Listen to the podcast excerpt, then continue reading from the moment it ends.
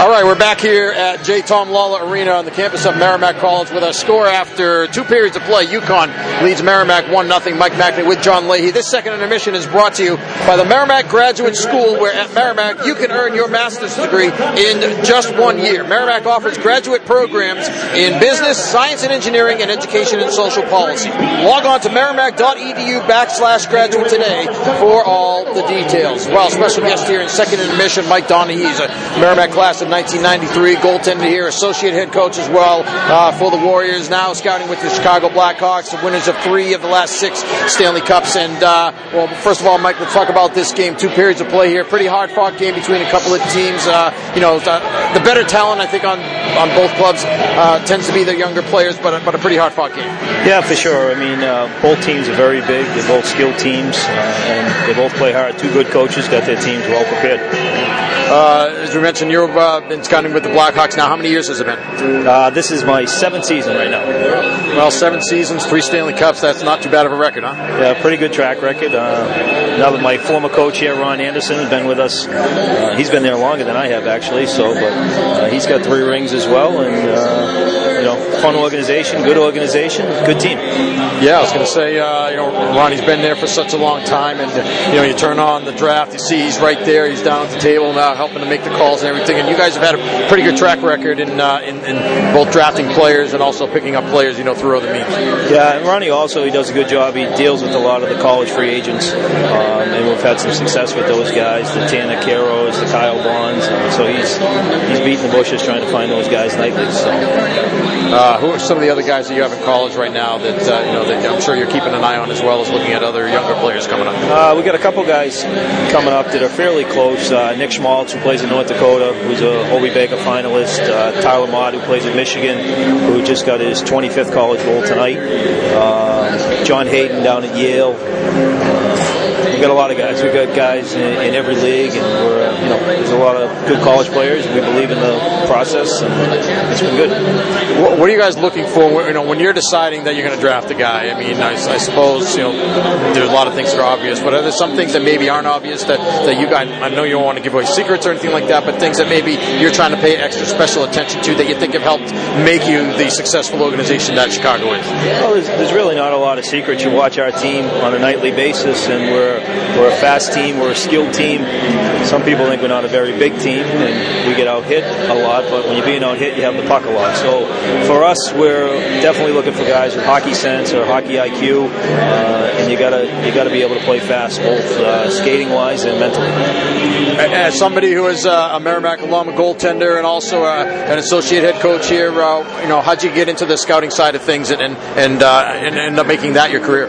again, it goes back to Ronnie Anderson when uh, when I left here, I went and coached and was the GM in Bridgewater in the Old Eastern Junior League. And at the time, about five years in, they were moving Ronnie over to the director of free agency for the college guys. So they wanted someone in this area. Um, and it was my last year in Bridgewater. I was part time there, and it happened to be the draft year of Kevin Hayes and Charlie Coyle and Bjugstad and Brock Nelson out in Minnesota. And uh, we chose Kevin Hayes. And, you know, so it was it was good to get experience that way. And then when Ronnie moved to uh, more full times just to focus on the college. Uh, then they offered me a full time position. I mean, it's interesting that you, uh, you know Chicago's obviously a thousand miles away. You guys uh, playing such a key role in the organization aren't there. You know, you're not right there, but I'm sure you get out there as well. But you spend a lot of time around here as well as around the world, really, right? Yeah, it's. I mean, it, it truly is a worldwide game. I was over in Helsinki for the World Junior A uh, tournament in December. Um, so over to Europe a couple times a year. I was in Vancouver last week for the CHL uh, prospects tournament. So it's it's everywhere. Uh, you were just telling me off the air. How many games do you see a year? Uh, 200 plus. You know, and, uh, up to about 220, and, and that's not including my own kids.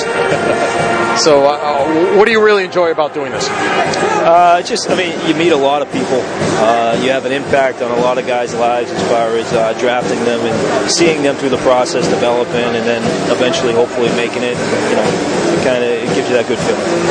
We're talking with Mike Doneghey. He is a Merrimack alum class of 1993. You know, you were one of the guys helping to build the program in the bridge, bridging the gap there from Division Two to Division One days. Uh, what, what, what do you think about when you think back to those times? it was fun. It was four of the best years of my life.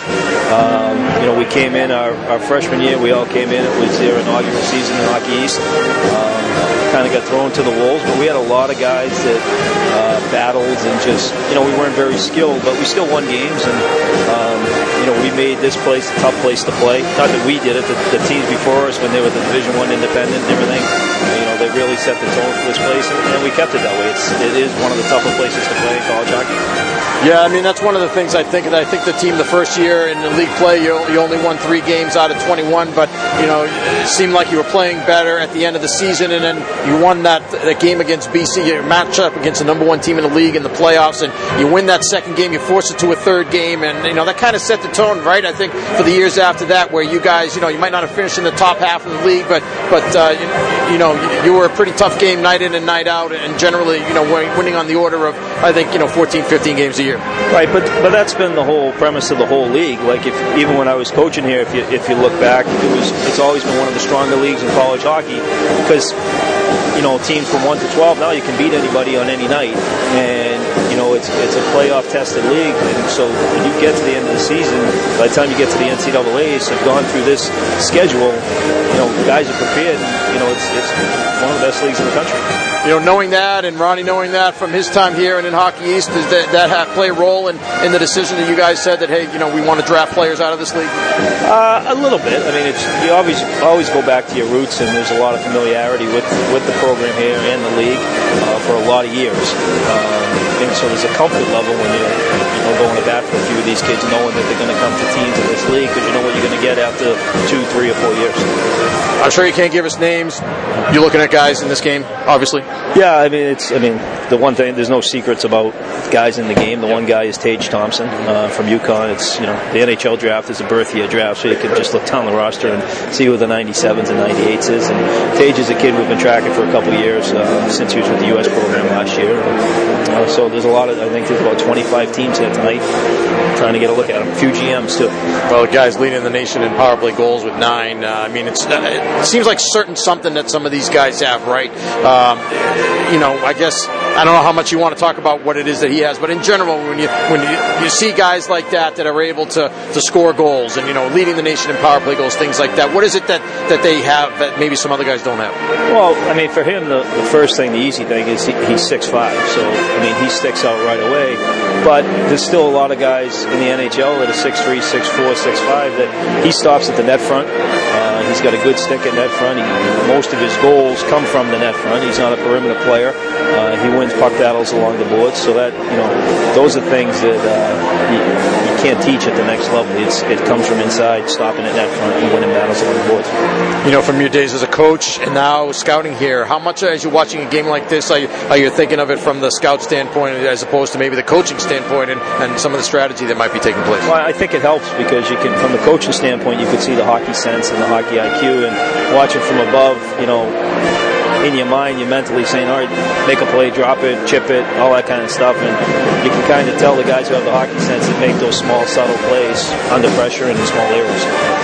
Well, thanks a lot, Mike, for joining us. We appreciate it. Good to see you and, and all the success you've had. And, you know, we'll certainly pass on our best to Ronnie Anderson as well. And congratulations to you guys. Uh, uh, Merrimack alum in your case, and uh, uh in, in, Ronnie's case, you know, long, long time uh, uh, historical Merrimack head coach helping to get Chicago to three Stanley Cups. Congratulations. Well, thanks for having me. I appreciate it, and uh, it's good to see the old team doing well.